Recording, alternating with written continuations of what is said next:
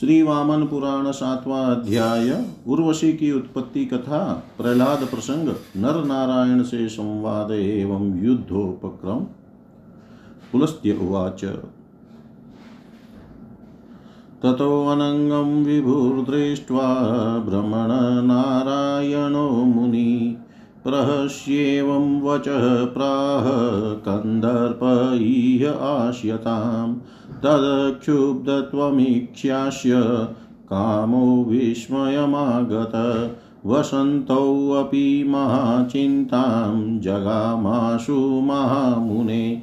ततश्चाप्सरसो दृष्ट्वा स्वागतेनाभिपूज्य च वसन्तमाह भगवान् यो हि स्थीयतामिति ततो विहस्य भगवान् मञ्जरीं कुसुमावृताम् आदाय प्राक्षुवर्णाङ्गीमूर्वाभु आदाय प्राकसुवर्णाङ्गीं मूर्वोर्बालामविनिर्ममे उरुद्भवाम स कन्दर्पो दृष्ट्वा सर्वाङ्गसुन्दरीम् अमन्यत तदानङ्ग किमियं सा प्रियारति तदेव वदनं चारु स्वाक्षिभ्रुकुटिलालकं सुनाशावंसाधरोष्मालोकनपरायणं तावेवाहार्य विरलो पीवरो मग्नचुचुको।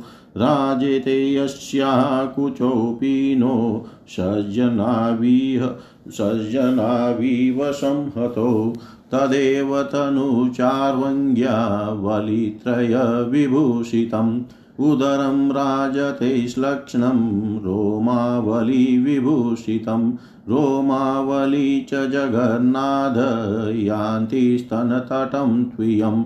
राजते भृङ्गुमा राजते भृङ्गमालेव पुलिनाथ कमलाकरं।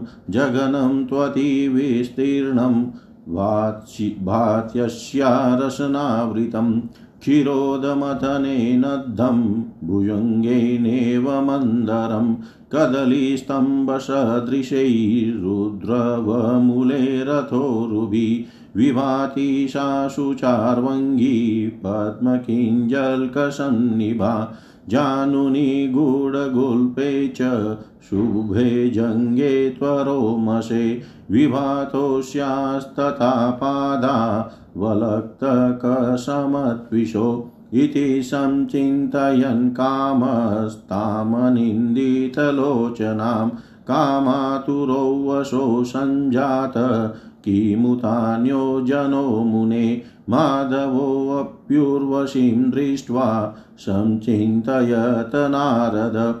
किं स्वितकामनरेन्द्रस्य राजधानी स्वयं स्थिता। आयाता शशिनो नून मीयं कान्तिर्निशाक्षये रविरश्मिप्रतापार्ति भीता शरणमागता इत्थं सञ्चिन्तयनेव अवष्टभ्याप्सरो गणं तस्थौ मुनिरिव ध्यानमास्थितः स तु माधव, ततः स विस्मितान् सर्वान् कन्दर्पादीन् महामुने दृष्ट्वा प्रोवाच वचनं स्मितं कृत्वा शुभव्रत। इयं ममोरुसम्भूता कामाप्सरस माधव नियतामसुरलोकाय दीयतां वासवाय च। इत्युक्ता कम्पन् इत्युक्ता कम्पमानास्ते जग्मुर्गृह्योर्वशीं दिवम्। सहस्राक्षायतां प्रादादरूपयो वंशालिनाम् आचक्षुश्चरितं ताभ्यां धर्मजाभ्यां महामुने देवराजाय कामाध्यास्ततो भूतविस्मयपर एतादृशं हि चरितं ख्यातिमग्र्यां जगामः पातालेषु तथा मर्त्र्यै दिक्ष्वष्टासु जगाम च एकदा निहतैरौद्रै हिरण्यकशिपो मुने अभिषिक्तस्तदा राज्ये प्रह्लादो नाम दानव। तस्मिन् तस्मिन् सा सती दैत्येन्द्रै देवब्राह्मणपूजकै मखानि भुवि राजानो यजन्ते विधिवत्तदा ब्राह्मणाश्च तपोधर्मं तीर्थयात्राश्च कुर्वते, वेश्याश्च पशुवृत्तिस्ताः शूद्राः शुश्रूषणे रता चातुर्वर्ण्यं ततः स्वे स्वे आश्रमे धर्मकर्मणि आवतत ततो देवा, वृत्त्या युक्ता भवन्मुने, ततस्तु च वनो नाम भार्गवेन्द्रो महातपा, जगाम नर्मदां स्नातुं तीर्थं च नकुलीश्वरम् तत्र दृष्ट्वा महादेवं नदीं स्नातुमवातरत्, अवतीर्णं प्रजग्राह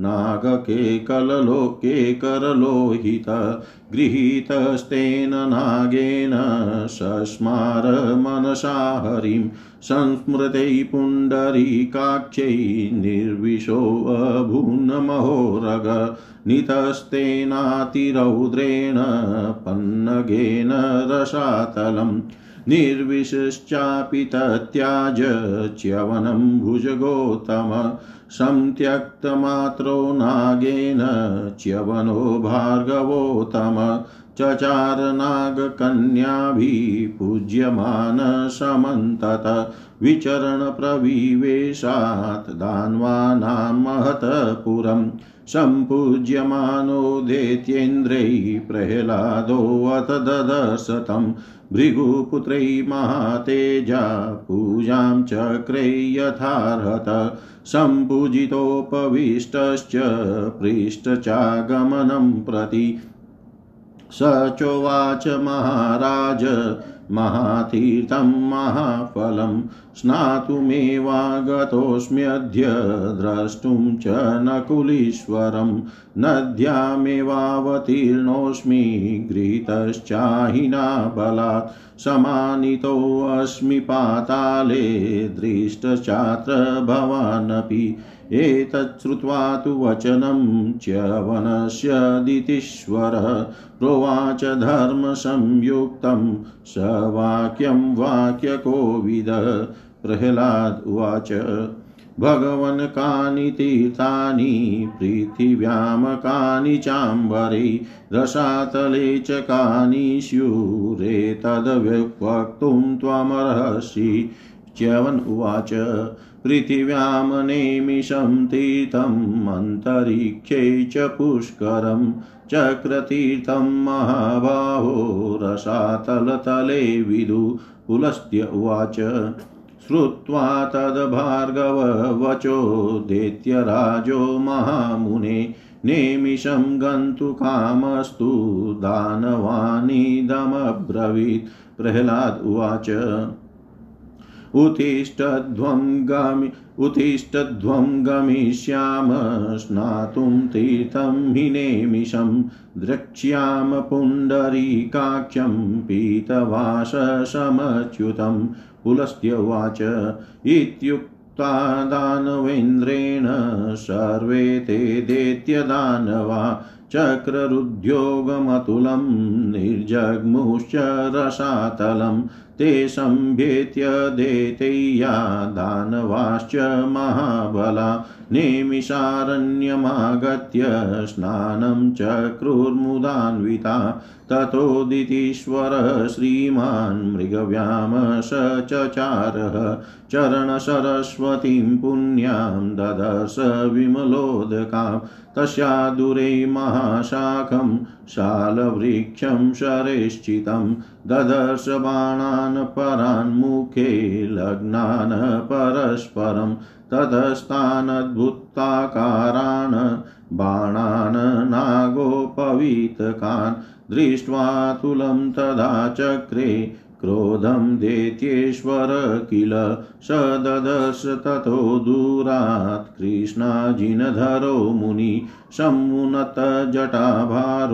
तपस्याशक्तमानसो तयोश्च पार्श्वयोर्दिव्यै धनुषि लक्षणान्वितै साङ्गमाजगवं चेव अक्षयौ च महेशुधि तौ दृष्ट्वा मन्यत तदा दाम्बिकावीति दानव तत प्रोवाच वचनं तावुभो पुरुषोत्तमो। किं भवद्भ्यां समारब्धं दम्भं धर्मविनाशनं।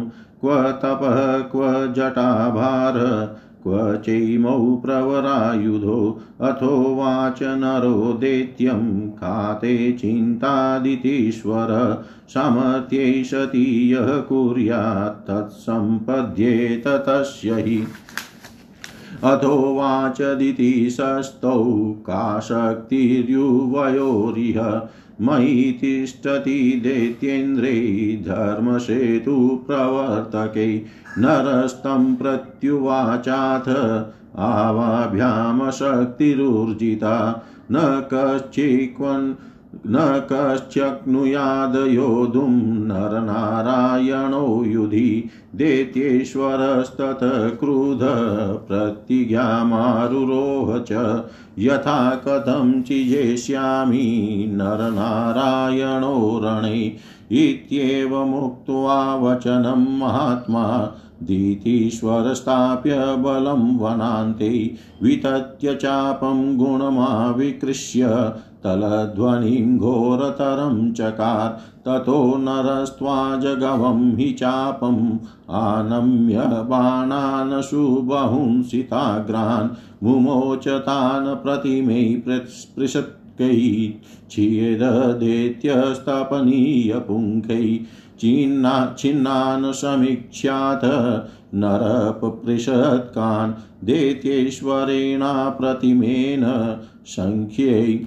क्रुधसमानम्य महाधनुस्ततो मुमोच चान्यान् विविधान् पृषत्कान् एकं नरो द्वौ दितिजेश्वरश्च त्रि त्रीन् धर्मशूनुश्चतुरोदिति स नरस्तु बाणान् प्रमुमोच पञ्च षड्देत्यनाथो निशितान् प्रसत्तकान् सप्तर्षिमुख्यो सप्तर्षिमुख्यो द्विश्चतुश्च दैत्यो, नरस्तु षट्त्रीणि च दैत्यमुख्यै, षट्त्रीणि चेकं च दितीश्वरेण, मुक्तानि बाणानि नराय विप्र, एकं च षट् पञ्चनरेण मुक्ता, त्वष्टौ शरा सप्त च दानवेन षट् सप्त चाष्टौ नव शननरेण द्विसप्ततिं दैत्यपति ससर्ज शतं नरस्त्रीणि शतानि दैत्य षड्धर्मपुत्रो दश दैत्यराज ततोऽप्यसङ्ख्येयतराण हि बाणान् मुमोच तुस्तौ शुभृशं हि कोपात् ततो नरो बाणगणैरसङ्ख्यैर्वास्तरद्भूमिमथो दिश खम स चापि दैत्यप्रवरप्रशक्कैश्चेदवेगात् तपनीयपुङ्खै ततः भीरो सुभृशं नरदानवो युधैवरास्त्रैर्युध्येतां घोररूपै परस्परं ततस्तु दैत्येन वरास्त्रपाणिना चापे नियुक्तं तु पितामहास्त्रं, महेश्वरास्त्रं पुरुषोत्तमेन, समं समाहत्य निपेततुस्तो ब्रह्मास्ते तु प्रशमिते प्रह्लादको क्रोधमूर्छित गदां प्रगृह्यतरसा प्रचस्कन्दरथोत्तमात्, गदापाणिं समायान्तं, दैत्यं नारायणस्तदा दृष्ट्वाथ पृष्ठ पृष्ठतश्चक्रे नरं योधुमना स्वयं। तथोदिति शशगदसमाद्रवत् ससाङ्गपाणिं तपसा निधानं। ख्यातं पुराणसिमुदारविक्रमं। नारायणं नारदलोकपालं। नारायणं नारदलोकपालम् पुलस्त्य जी बोले नारद जी, उसके बाद समर्थ नारायण ऋषि कामदेव को हँसते हुए देख कर यो बोले, काम तुम यहाँ बैठो। काम उनकी उस अक्षुब्धता स्थिरता को देख कर चकित हो गया। महामुने वसंत को भी उस समय बड़ी चिंता हुई। फिर अप्सराओं की ओर देख कर स्वागत के द्वारा उनकी पूजा कर भगवान नारायण ने वसंत से कहा, आओ बैठो। उसके पश्चात भगवान नारायण मुनि ने हंस कर एक फूल से भरी मंजरी ली और अपने ऊपर एक, अपने ऊरू पर एक स्वर्ण अंग वाली तरुणी का चित्र लिख कर उसकी सजीव रचना कर दी। नारायण की झांग से उत्पन्न उस सर्वांग सुंदरी को देख कर कामदेव मन में सोचने लगा, क्या यह सुंदरी मेरी पत्नी रति है?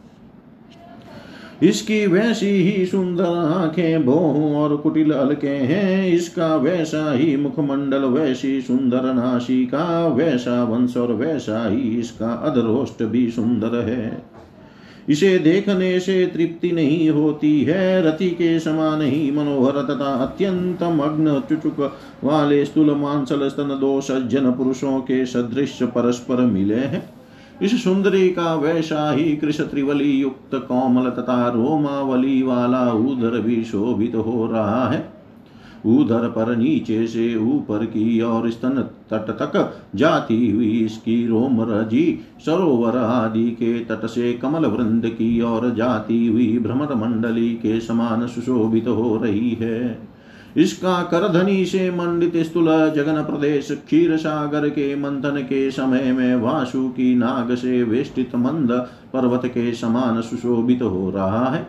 कदली स्तंभ के समान उद्रव मूल उरुहों वाली, कमल के केसर के समान गौरव गौर वर्ण वाली यह सुंदरी है। इसके दोनों घुटने गुड़ गुल्फ रोम रहित सुंदर जंगा, तथा अलक्त के समान कांति वाले दोनों पैर अत्यंत सुशोभित हो रहे हैं। मुने इस प्रकार उस सुंदरी के विषय में सोचते हुए जब यह कामदेव स्वयं कामातुर हो गया तो फिर अन्य पुरुषों की तो बात ही क्या थी?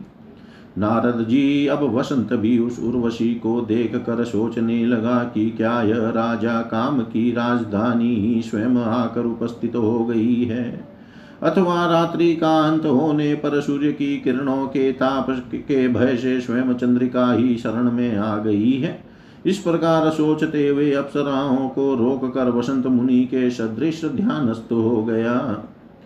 महामुने उसके बाद शुभ व्रत नारायण मुनि ने काम आदि सभी को चकित देख कर हँसते हुए कहा, हे काम, हे अप्सराओं, हे वसंत, यह अप्सरा मेरी जांग से उत्पन्न हुई है। इसे तुम लोग देवलोक में ले जाओ और इंद्र को दे दो।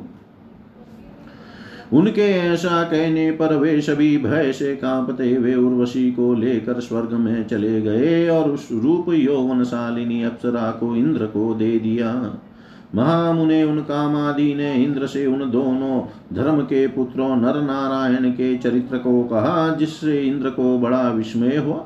नर और नारायण के इस चरित्र की चर्चा आगे सर्वत्र बढ़ती गई, तथा वह पाताल मत मत्रिय लोक एवं सभी दिशाओं में व्याप्त हो गई। मुने, एक बार की बात है, जब भयंकर हिरण्यकशिपु मारा गया, तब प्रहलाद नामक दानव राज गद्दी पर बैठा। यह देवत, वह देवता और ब्राह्मणों का पूजक था। उसके शासन काल में पृथ्वी पर लोग, राजा लोग विधि पूर्वक यज्ञानुष्ठान करते थे। ब्राह्मण लोग तपस्या, धर्म कार्य और तीर्थ यात्रा वैश्य लोग पशुपालन तथा शूद्र लोग सबकी सेवा प्रेम से करते थे। मुने इस प्रकार चारों वर्ण अपने आश्रम में स्थित रहकर धर्म कार्यों में लगे रहते थे। इससे देवता भी अपने कर्म में संलग्न हो गए। उसी समय ब्राह्मणों में श्रेष्ठ भार्गव वंशी महातपस्वी च्यवन नामक ऋषि नर्मदा के नकुलेश्वर तीर्थ में स्नान करने गए। वहाँ वे महादेव का दर्शन कर नदी में स्नान करने के लिए उतरे।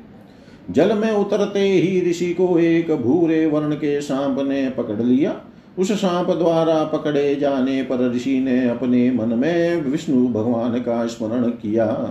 कमल नयन भगवान श्री हरि को स्मरण करने पर वह महान सर्प विषहीन हो गया। फिर उस भयंकर विष रहित सर्प ने च्यवन मुनि को रसातल में ले जाकर छोड़ दिया। सर्प ने भार्गव श्रेष्ठ च्यवन को मुक्त कर दिया। फिर वे नाग कन्याओं से पूजित होते हुए चारों ओर विचरण करने लगे। वहाँ घूमते हुए वे दानवों के विशाल नगर में प्रविष्ट हुए। इसके बाद श्रेष्ठ देत्यों द्वारा पूजित प्रहलाद ने उन्हें देखा। महातेजस्वी प्रहलाद ने भृगुपुत्र की यथा योग्य पूजा की। पूजा के बाद उनके बैठने पर प्रहलाद ने उनसे उनके आगमन का कारण पूछा। उन्होंने महाराज, उन्होंने कहा, महाराज, आज मैं महाफलदायक महातीर्थ में स्नान एवं नकुलेश्वर का दर्शन करने आया था। वहाँ नदी में उतरते ही एक नाग ने मुझे बलात् पकड़ लिया, वही मुझे पाताल में लाया और मैंने यहाँ आपको भी देखा। च्यवन की इस बात को सुनकर सुंदर वचन बोलने वाले देत्यों के ईश्वर प्रहलाद ने धर्म संयुक्त यह वाक्य कहा। प्रहलाद ने पूछा, भगवान, कृपा करके मुझे बतलाइए कि पृथ्वी, आकाश और पाताल में कौन कौन से महान तीर्थ हैं? प्रहलाद के वचन को सुनकर च्यवन जी ने कहा, महाबाहो, पृथ्वी में नेमी सारण्य तीर्थ अंतरिक्ष में पुष्कर और पाताल में चक्र तीर्थ प्रसिद्ध है। पुलस्त्य जी ने कहा, महामुने, भार्गव की इसी बात को सुनकर दैत्यराज प्रहलाद ने नेमिस तीर्थ में जाने के लिए इच्छा प्रकट की और दानवों से यह बात कही। प्रहलाद बोले, उठो, हम सभी नेमिस नेमिस तीर्थ में स्नान करने जाएँगे, तथा वहाँ पीताम्बरधारी एवं कमल के समान नेत्रों वाले भगवान अच्युत विष्णु के दर्शन करेंगे। पुलस्त्य जी ने कहा, दैत्य राज प्रहलाद के ऐसा कहने पर वे सभी दैत्य और दानव रसातल से बाहर निकले एवं अतुलनीय उद्योग में लग गए। उन महाबलवान दिति पुत्रों एवं दानवों ने नेमिशारण्य में आकर आनंद पूर्वक स्नान किया। इसके बाद श्रीमान दित्य श्रेष्ठ प्रहलाद मृग या आखेट या शिकार के लिए वन में घूमने लगे। वहाँ घूमते हुए उन्होंने पवित्र एवं निर्मल जल वाली सरस्वती नदी को देखा। वहीं समीप ही बाणों से खचाखच बींदे बड़ी बड़ी शाखाओं वाले एक साल वृक्ष को देखा। वे सभी बाण एक दूसरे के मुख से लगे हुए थे। तब उन अद्भुत आकार वाले नागोपवित सांपों से लिपटे बाणों को देख कर देतेश्वर को बड़ा क्रोध आया। फिर उन्होंने दूर से ही काले मृग चर्म को धारण किए हुए बड़ी बड़ी जटाओं वाले तप तथा तपस्या में लगे दो मुनियों को देखा। उन दोनों के बगल में सुलक्षण सांग और आजगव नामक दो दिव्य धनुष एवं दो अक्षय तथा बड़े बड़े तर्कस वर्तमान थे। उन दोनों को इस प्रकार देख कर दानव राज प्रहलाद ने उन्हें दम्भ से युक्त समझा। फिर उन्होंने उन दोनों श्रेष्ठ पुरुषों से कहा, आप दोनों यह धर्म विनाशक दम्भ पूर्ण कार्य क्यों कर रहे हैं? कहा तो आपकी यह तपस्या और जटाभार, कहा ये दोनों श्रेष्ठ अस्त्र? इस पर नर ने उनसे कहा देतीश्वर तुम उसकी चिंता क्यों कर रहे हो? सामर्थ्य रहने पर कोई भी व्यक्ति जो कर्म करता है, उसे वही शोभा देता है। तब दितीश्वर प्रहलाद ने उन दोनों से कहा, धर्म सेतु के स्थापित करने वाले मुझ दैत्येंद्र के रहते यहाँ आप लोग सामर्थ्य बल से क्या कर सकते हैं? इस पर नर ने उन्हें उत्तर दिया, हमने पर्याप्त शक्ति प्राप्त कर ली है। हम नर और नारायण दोनों से कोई भी युद्ध नहीं कर सकता। इस पर देत्येश्वर ने क्रुद्ध होकर प्रतिज्ञा कर दी कि मैं युद्ध में जिस किसी भी प्रकार आप नर और नारायण दोनों को जीतूँगा, ऐसी प्रतिज्ञा कर देतेश्वर प्रहलाद ने वन की सीमा पर अपनी सेना खड़ी कर दी और धनुष को फैलाकर उस पर डोरी चढ़ाई तथा घोर तर कर ध्वनि की ताल ठोंकी। इस पर नर ने भी आज धनुष को चढ़ाकर बहुत से तेज बाण छोड़े परंतु प्रहलाद ने अनेक स्वर्ण पुंख वाले अप्रतिम बाणों से उन बाणों को काट डाला। फिर नर ने युद्ध में अप्रतिम दैत्येश्वर के द्वारा बाणों को नष्ट हुआ देख क्रुद्ध होकर अपने महान धनुष को चढ़ाकर पुनः अने, अन्य अनेक तीक्ष्ण बाण छोड़े। नर के एक बाण छोड़ने पर प्रहलाद ने दो बाण छोड़े नर के तीन बाण छोड़ने पर प्रहलाद ने चार बाण छोड़े, इसके बाद पुनः नर ने पाँच बाण और फिर दैत्य श्रेष्ठ प्रहलाद ने छह तेज बाण छोड़े। विप्र नर के सात बाण छोड़ने पर दैत्य ने आठ बाण छोड़े नर के नव बाण छोड़ने पर प्रहलाद ने उन पर दस बाण छोड़े नर के बारह बाण छोड़ने पर धानवेंद्र ने पंद्रह बाण छोड़े, नर के छत्तीस बाण छोड़ने पर दैत्यपति ने बहत्तर बाण चलाए, नर के सौ बाणों पर दैत्य ने तीन सौ बाण चलाए, धर्मपुत्र के छह सौ बाणों पर दैत्यराज ने एक हज़ार बाण छोड़े, फिर तो उन दोनों ने अत्यंत क्रोध से एक दूसरे पर असंख्य बाण छोड़े। उसके बाद नर ने असंख्य बाणों से पृथ्वी, आकाश और दिशाओं को ढक दिया। फिर दैत्य प्रवर प्रहलाद ने स्वर्ण पुंख वाले बाणों को बड़े वेग से छोड़कर उनके बाणों को काट दिया। तब नर और दानव दोनों वीर बाणों तथा भयंकर श्रेष्ठ अस्त्रों से परस्पर युद्ध करने लगे। इसके बाद दैत्य ने हाथ में ब्रह्मास्त्र लेकर उस धनुष पर नियोजित कर चला दिया, एवं उन पुरुषोत्तम ने भी माहेश्वरास्त्र का प्रयोग कर दिया। वे दोनों अस्त्र परस्पर एक दूसरे से टक्कर खाकर गिर गए। ब्रह्मास्त्र के व्यर्थ होने पर क्रोध से मूर्छित हुए। प्रहलाद वेग से गदा लेकर उत्तम रथ से कूद पड़े। ऋषि नारायण ने उस समय दित्य को हाथ में गदा लिए अपनी ओर हाथे देख कर स्वयं युद्ध करने की इच्छा से नर को पीछे हटा दिया। नारद जी, तब प्रहलाद जी गदा लेकर तपो निधान सांग धनुष को धारण करने वाले प्रसिद्ध पुरातन ऋषि महापराक्रमशाली लोकपति नारायण की ओर दौड़ पड़े। जय जय श्री वामन पुराण में सातवां अध्याय समाप्त हुआ। सर्व श्री शाम सदा शिवार्पणम् अस्तु। ओम विष्णवे नमः, ओम विष्णवे नमः, ओम विष्णवे नमः। श्री वामन पुराण आठवा अध्याय प्रहलाद और नारायण का तुमुल युद्ध भक्ति से विजय पुलस्त्यवाच साङ्गपाणि नमायान्तं दृष्ट्वाग्रे दान्वेश्वर परिभ्राम्य गदां वेगान् मूर्ध्नि साध्यमताडय। ताडितस्यात् गदया धर्मपुत्रस्य नारद नेत्राभ्यामपतद वारिवग्निवर्षनिभं भुवि मूर्निनारायणस्यापि सा गदा दानवार्पिता। जगाम शतदा ब्रह्मन् शैलशृङ्गे यथा शनि ततो निवृत्य दैत्येन्द्रिय समास्ताय रथं द्रुतम्। आदाय कार्मुकं वीरस्तुनादबाणं समाददे अनम्य चापं वेगेन गार्धपत्रांशिल शिलीमुखान् मुमोच साध्याय तदा क्रोधानन्दकारितानन तानापतत एवाशु बाणाश्चन्द्रार्धसन्निभान् चिच्छेदबाणैरपेरनिर्बिभेद च दानवम्।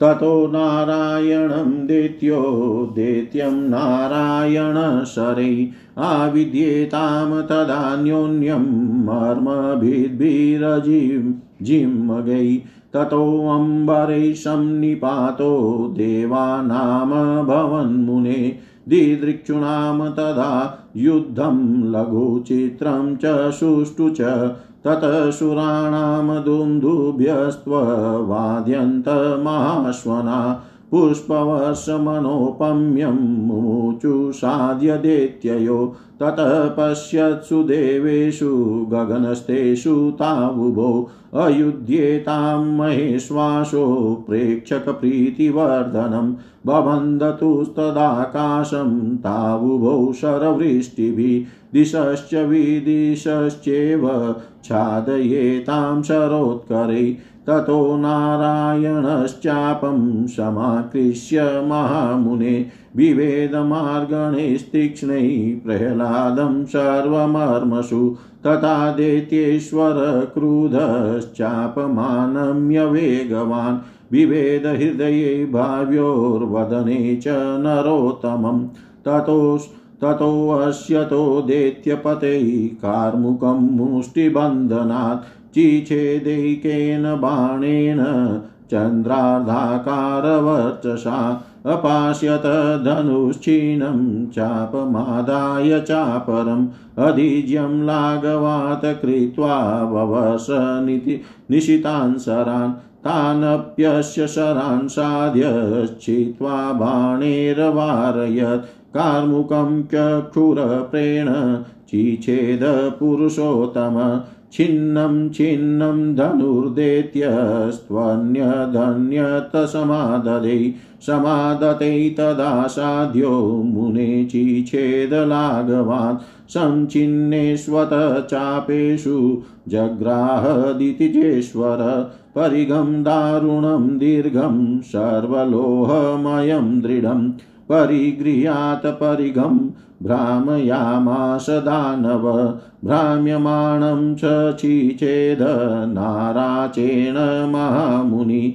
छिन्ने तु परिगे श्रीमान् प्रह्लादो दानवेश्वर, मुद्गरं भ्राम्यवेगेन प्रचिक्षेप नराग्रजै, तमापतन्तं बलवान् मार्गणैरदशभिर्मुने चिछेददशध्यसाद्य स छिन्नोऽन्यपतद भुवि मुद्गरे वितते जाते, मुद्गरे विततै जातै। प्राशमाविद्य वेगवान् प्रचिक्षेपनराग्र्याय तं च चिचेदधर्मज प्राशे छिने ततो दैत्य शक्तिमादाय चिक्षिपे। ताम च चिचेद बलवान् क्षुरप्रेण महातपा। छिन्नेषु तेषु शस्त्रेषु दानवोऽन्यन्महद्धनु समादाय ततो बाणैरवतस्तार नारद। ततो नारायणो देवो दैत्यनाथं जगद्गुरु। नाराचेण जगानाथ हृदयेषुरतापस संभिन्नहृदयो भ्रमण, देवेनाद देवेनाद्भुतकर्मणा। नीपपातरतोपस्थे तमपो वाह सारथि। ससंज्ञामशुचिरेणे प्रतिलभ्य दितीश्वर सुदृढं चापमादाय भूयो योधुमुपागत तमागतं संनिरीक्षय प्रत्युवाच नराग्रज गच्छदितेन्द्र योत्स्याम प्रातस्त्वाग्निकमाचर एवमुक्तोदितिशस्तु साध्येनाद्भुतकर्मणा जगामनेमिषारण्यं क्रियाँ चक्रे तदाग्निकिम् एवं योध्यति देवे च प्रह्लादो ह्यशुरो मुने रात्रौ चिन्तयते युद्धे कथं जेष्यामि एवं नारायणे सायुध्यत नारद दिव्यं वर्षसहस्रं तु दैत्यो देवं न चाजयत् ततो वर्षसहस्रान्ते यजिते पुरुषोत्तमे पीतवाससम्भेत्य दानवो वाक्यमब्रवीत्। किमर्थं देवदेवेश साध्यं नारायणं हरिं? विजेतुं नाद्य शक्नोमि, एतन्मे कारणं वद। पीतवासावाच। दुर्जयो अष्टो दुर्जयो असो महाबाहुस्त्वया प्रह्लादधर्मज साध्यो विप्रवरो धीमान् मृदे देवासुरैरपि। प्रह्लादुवाच यद्यशो दुर्जयो देव, मया साध्यो रणाजिरे, तत्कथं यत् प्रतिज्ञातं तदसत्यं भविष्यति। हीनप्रतिज्ञो देवेश कथं जीवेत मादृश तस्मात्तवाग्रतो विष्णो, करिष्ये कायशोधनं, पुलस्त्यवाच इत्येवमुक्त्वा वचनं देवाग्रे दानवेश्वर शिरस्नातस्तदा तस्थो गृह्णन् ब्रह्म सनातनं, ततो दैत्यपतिं विष्णु पीतवासा अब्रवीद्वच गच जेष्यसि भक्त्या तं न युद्धेन कथञ्चन। प्रह्लाद उवाच, मया जितं देवदेव त्रैलोक्यमपि सुव्रत जितोऽयं त्वत्प्रसादेन शक्र किमुत धर्मज, असौ यद्यजयो देव त्रैलोक्येनापि सुव्रत न स्थातुं त्वत्प्रसादेन शक्यं किमु करोम्यज? पीतवासा उवाच, सोऽहं दानवशार्दूल, लोकानामहितकाम्यया धर्मं प्रवर्तापयितुं तपश्चर्या समास्थित। तस्माद्यदिच्छसि जयं तमाराधय दानव तं पराजेष्यसे भक्त्या तस्माच्छुश्रूषधर्मजं पुलस्त्यवाच इत्युक्तः पितवासेन दानवेन्द्रो महात्मना अब्रविदवचनं हृष्टसमाहूया अन्धकं मुने। प्रह्लादुवाच दैत्याश्च दानवाश्चेव परिपाल्यास्त्वयान्धक मयोतसृष्टमिदं राज्यं प्रतीक्षस्व महाभुज इत्येवमुक्तो जग्राह राज्यं हिरण्यलोचनी प्रह्लादोऽपि तदा पुण्यं बद्रिकाश्रमं दृष्ट्वा नारायणं देवं नरं च दितिजेश्वर कृताञ्जलिपुटो भूत्वा ववन्दै चरणोतयो तमुवाच महातेजा, वाक्यं नारायणो व्यय। किमर्थं प्रणतोषिह माँ जित्वा महासुर प्रह्लाद उवाच, कस्त्वां जेतुं प्रभो शक्त, कस्त्वतः पुरुषोऽधिक। त्वं हि नारायणोऽनन्त पीतवासा जनार्दन त्वं देव पुण्डरीकाक्ष त्वं विष्णुसाङ्गचाब्द्रिक त्वम् अव्ययो महेशान शाश्वतपुरुषोत्तम त्वां योगिनिश्चन्तयन्ति चार्चयन्ति मनीषिण। जपन्ति स्नातकास्त्वां च यजन्ति त्वां च याज्ञिका त्वमच्युतो ऋषिकेशश्चक्रपाणिर्धराधर महिमानो हयशिरास्त्वं मे वरकच्छप, हिरण्याक्षरीषु श्रीमान् भगवानतः शुकर मतपितुर्नाशं करो भवानपि नृकेशरी, ब्रह्मा त्रिनेत्रोऽमरराढ उताश प्रेताधिपो निरपतिशमीर सूर्यो मृगाङ्गोऽचलजङ्गमाद्यो भवान् विभो नाथ खगेन्द्रकेतो त्वं पृथ्वी ज्योतिराकाशं, जलं भूत्वा सहस्रश, त्वया व्याप्तं जगत् सर्वं कस्त्वामजेष्यति माधव, भक्त्या यदीर्षिकेश तोषमेषि जगद्गुरो नान्यता त्वं प्रशक्योऽसि जेतुं स्वर्ग सर्वगताव्यय। भगवान् उवाच। परितुष्टोऽस्मि तेदेत्य, स्त्वेनानेन सुव्रत, भक्त्या त्वनन्यया चाहं, त्वया देत्य पराजित। पराजितश्च पुरुषो देत्यदण्डं प्रयच्छति। दण्डार्थं ते प्रदास्यामि, वरं वृणूयमिच्छसि प्रह्लादुवाच नारायणं वरं याचेयं, त्वं मे दातुमर्हसि। तन्मे पापं लयं यातु, शारीरं मानसं तथा। वाचिकं च जगन्नाथ, यत्त्वया सह युध्यत। नरेण यद्यप्यभवद वरमेतत्पर्यच्छ मे नारायण उवाच, एवं भवतु दैत्येन्द्र, पापं ते यातु सङ्ख्ययं द्वितीयं प्रार्थय, वरं तं ददामि तवासुर प्रह्लादुवाच या या जायेत मे बुद्धि, सा सा विष्णो त्वदाश्रिता देवार्चने च निरता त्वच्चिता त्वत्परायणा। नारायण उवाच। एवं भविष्यत्यसुर वरमन्यं यमिच्छसि तं वृणीष्व महाबाहो प्रदास्याम्यविचारयन्। प्रह्लादुवाच सर्वमेव मया लब्धं। त्वत्प्रसादादधोक्षज।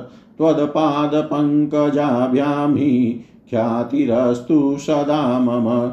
नारायण उवाच, एवं स्वपरं चास्तु, नित्यमेवाक्षयो वय। अजरश्चामरश्चापि मत्प्रसादाद् भविष्यसि। गच्छस्व दैत्यशार्दूल, स्वमावासं क्रियारत। न कर्मबन्धो भवतो मचितस्य भविष्यति। प्रसा प्रशासयदमुनदैत्यान् राज्यं पालय शाश्वतं स्वजातिसदृशं दैत्य कुरु धर्ममनुत्तमम् पुलस्त्यवाच इत्युक्तो लोकनाथेन प्रह्लादो देवमब्रवीत्। कथं राज्यं समादास्ये, परित्यक्तं जगद्गुरो तमुवाच जगत्स्वामी गच त्वं निजमाश्रयं हितोपदेष्टादेत्यानां दानवानां तथा भव। नारायणेनेव मुक्तः स तदादेत्यनायक प्रणिपत्य विभुं तुष्टो जगाम नगरं निजं दृष्टसभाजितश्चापि दानवैरन्धकेन च निमन्त्रितश्च राज्याय न प्रत्येच्छत्स नारद। राज्यं परित्यज्य महासुरेन्द्रो नियोजयन् शतपतिदानवेन्द्रान् ध्यायन् स्मरणकेशवं प्रमेयं, तस्थौ ददा योगविशुद्धदेह, एवं पुरा नारद दानवेन्द्रो नारायणेनोत्तमपुरुषे पराजितश्चापि विमुच्य राज्यं, तस्थो मनोधातरी सन्निवेश्य तस्थो मनोधातरी सन्निवेश्य पुलस्त्य जी बोले प्रहलाद ने जब हाथ में सांग धनुष लिए भगवान नारायण को सामने से आते देखा तो अपनी गदा घुमाकर वेग से उनके सिर पर प्रहार कर दिया नारद जी गदा से प्रताड़ित होने पर नारायण के नेत्रों से आग के स्फुलिंग के समान आँसू पृथ्वी पर गिरने लगे भ्रमण पर्वत की चोटी पर गिरकर जैसे वज्र टूट जाता है, उसी प्रकार दानव द्वारा नारायण के सिर पर चलाई गई वह गदा भी सैकड़ों टुकड़े हो गई। उसके बाद शीघ्रता पूर्वक लौट कर वीर देतेन्द्र ने रथ पर आरूढ़ धनुष लेकर अपनी तर्कस से बाण निकाला।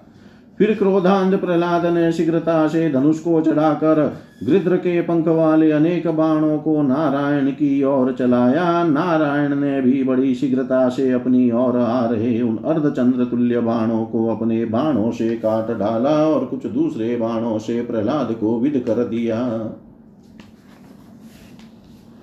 तब दैत्य ने नारायण को और नारायण ने दैत्य को एक दूसरे को मर्म भेदी एवं सीधे चलने वाले बाणों से वेद दिया। मुने यह समय शीघ्रता पूर्वक हो रहे। इस कौशल युक्त विचित्र एवं सुंदर युद्ध को देखने की इच्छा वाले देवताओं का समूह आकाश में एकत्र हो गया। उसके बाद बड़े ज़ोर से बजने वाले नगाड़ों को बजाकर देवताओं ने भगवान नारायण के और दैत्य के ऊपर अनुपम रूप से पुष्पों की वर्षा की। फिर उन दोनों धनुर्धारियों ने आकाश में स्थित देवताओं के सामने दर्शकों को आनंद देने वाले दिलचस्प अनूठा युद्ध किया।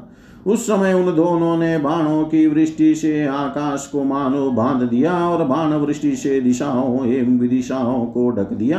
महामुनि नारद जी, तब नारायण ने धनुष को खींच कर तेज बाणों से प्रहलाद के सभी मर्म स्थलों पर प्रहार किया और फूर्ति वाले देतेश्वर ने क्रोध पूर्वक धनुष को चढ़ाकर नरोत्तम के हृदय दोनों भुजाओं और मुँह को भी बाणों से भेद दिया। उसके बाद नारायण ने बाण चला रहे प्रहलाद के, धनुष के मुष्टि बंद को अर्धचंद्र के आकार वाले एक तेजस्वी बाण से काट दिया। प्रहलाद ने भी कटे धनुष को झट फेंक कर दूसरा धनुष हाथों में ले लिया और शीघ्र ही उसकी प्रत्यंचा डोरी चढ़ाकर तेज बाणों की वर्षा प्रारंभ कर दी। पर उसके उन सरों की, सरों को भी नारायण ने बाणों से काट कर निवारित कर दिया और उन पुरुषोत्तम ने तीक्ष्ण बाण से उसके धनुष को भी काट डाला। नारद जी एक धनुष के छिन्न होने पर दैत्य राज ने बारंबार दूसरा धनुष ग्रहण किया, किंतु नारायण ने लिए लिए हुए उन उन धनुषों को भी तुरंत काट गिरा दिया। फिर धनुषों के कट जाने पर दैत्य प्रति प्रहलाद ने एक भयंकर, मज़बूत और लोह फौलाद से बने परिग नामक अस्त्र को उठा लिया।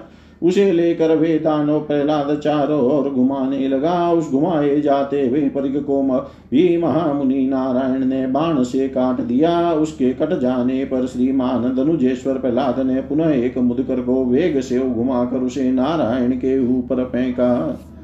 नारद जी उस आते हुए मुदकर को भी बलवान नारायण ने दस बाणों से दस भागों में काट दिया। वह नष्ट होकर पृथ्वी पर गिर पड़ा। प्रहलाद ने मुद करके विफल हो जाने पर प्राश नामक अस्त्र लेकर बड़े ज़ोर से नर के बड़े भाई नारायण के ऊपर चला दिया, पर उन्होंने उसे भी काट डाला। प्राश के नष्ट हो जाने पर दैत्य ने तेज शक्ति फेंकी, पर बलवान महातपा नारायण ने उसे भी अपने छुरप्र के द्वारा काट डाला। नारद जी उन सभी अस्त्रों के नष्ट हो जाने पर प्रहलाद दूसरे विशाल धनुष को लेकर बाणों की वर्षा करने लगे। तब परम तपस्वी जगत गुरु नारायण देव ने प्रहलाद के हृदय में नाराज़ से प्रहार किया। नारद जी अद्भुत पराक्रमी नारायण के प्रहार से प्रहलाद का हृदय बिंद गया। फलतः वे बेहोश होकर रथ के पिछले भाग में गिर पड़े। यह देख कर सारथी उन्हें वहाँ से हटाकर दूर ले गया। बहुत देर के बाद जब उन्हें चेतना प्राप्त हुई, होश आया, तब वे पुनः सुदृढ़ धनुष लेकर नर नारायण से युद्ध करने के लिए संग्राम भूमि में आ गए। उन्हें आया देख नारायण ने कहा देतेन्द्र अब हम कल प्रातः युद्ध करेंगे। तुम भी जाओ, इस समय अपना नित्य कर्म करो। अद्भुत पराक्रमी श्री नारायण के ऐसा कहने पर प्रहलाद ने मिशारण्य चले गए और वहाँ अपने नित्य कर्म संपन्न किए। नारद जी, इस प्रकार भगवान नारायण एवं दानवेंद्र प्रहलाद दोनों में युद्ध चलता रहा। रात्रि में प्रहलाद यह विचार किया करते थे कि मैं युद्ध में इन दम्भ करने वाले ऋषि को कैसे जीतूँगा। नारद जी इस प्रकार प्रहलाद ने भगवान नारायण के साथ एक हज़ार दिव्य वर्षों तक युद्ध किया, परंतु वे उन्हें नारायण को जीत न पाए। फिर हज़ार दिव्य वर्षों के बीत जाने पर भी पुरुषोत्तम नारायण को न जीत सकने पर प्रहलाद ने वैकुंठ में जाकर पित वस्त्रधारी भगवान विष्णु से कहा, देवेश, मैं सरलता से साध्य नारायण को आज तक क्यों न जीत पाया? आप मुझे इसका कारण बतलाएँ। इस वस्त्रधारी भगवान विष्णु बोले, प्रहलाद महाबाहु, धर्मपुत्र नारायण, तुम्हारे द्वारा दुर्जय है।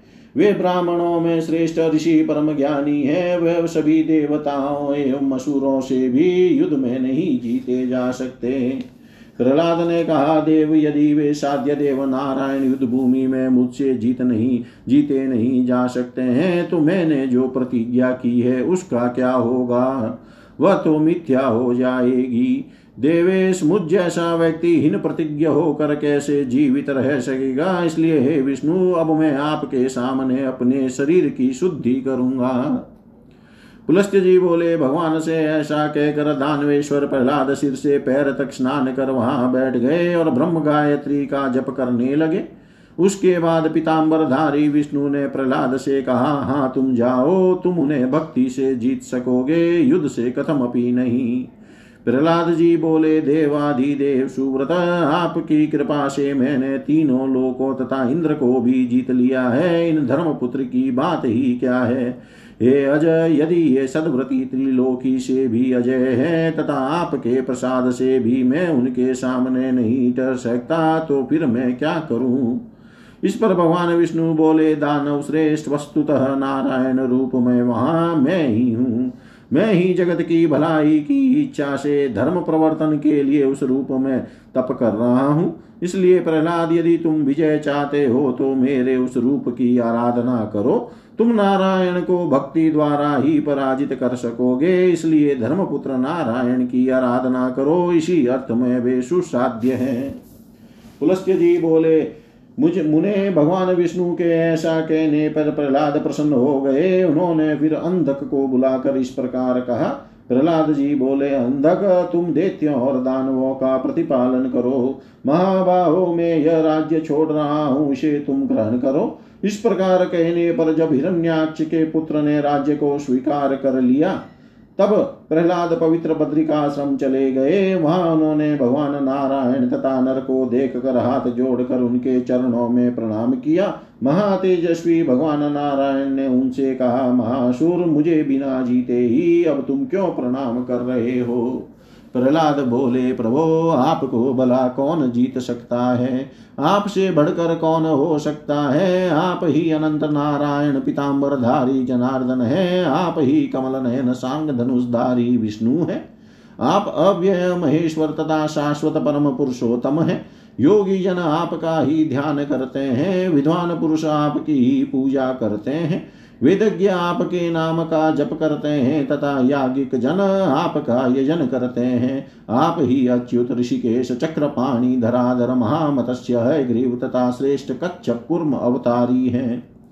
आप हिरण्याक्ष दैत्य का वध करने वाले ऐश्वर्य युक्त और भगवान आदि वाराह हैं। आप ही मेरे पिता को मारने वाले भगवान नरसिंह है। आप ब्रह्मा, शिव, इंद्र, अग्नि, यम, वरुण और वायु है। हे स्वामिन, हे खगेंद्र, केतु, गरुड़, ध्वज, आप सूर्य, चंद्र, तथा स्थावर और जंगम के आदि हैं। पृथ्वी, अग्नि, आकाश और जल आप ही है। सहस्रो रूपों से आपने समस्त जगत को व्याप्त किया है। माधव आपको कौन जीत सकेगा? जगत गुरु ऋषिकेश आप भक्ति से ही संतुष्ट हो सकते हैं। हे सर्वगत, हे अविनाशिन, आप दूसरे किसी भी अन्य प्रकार से नहीं जीते जा सकते। श्री भगवान बोले, सुव्रत दैत्य, तुम्हारी इस स्तुति से मैं अत्यंत संतुष्ट हूँ। दैत्य अनन्य भक्ति से तुमने मुझे जीत लिया है।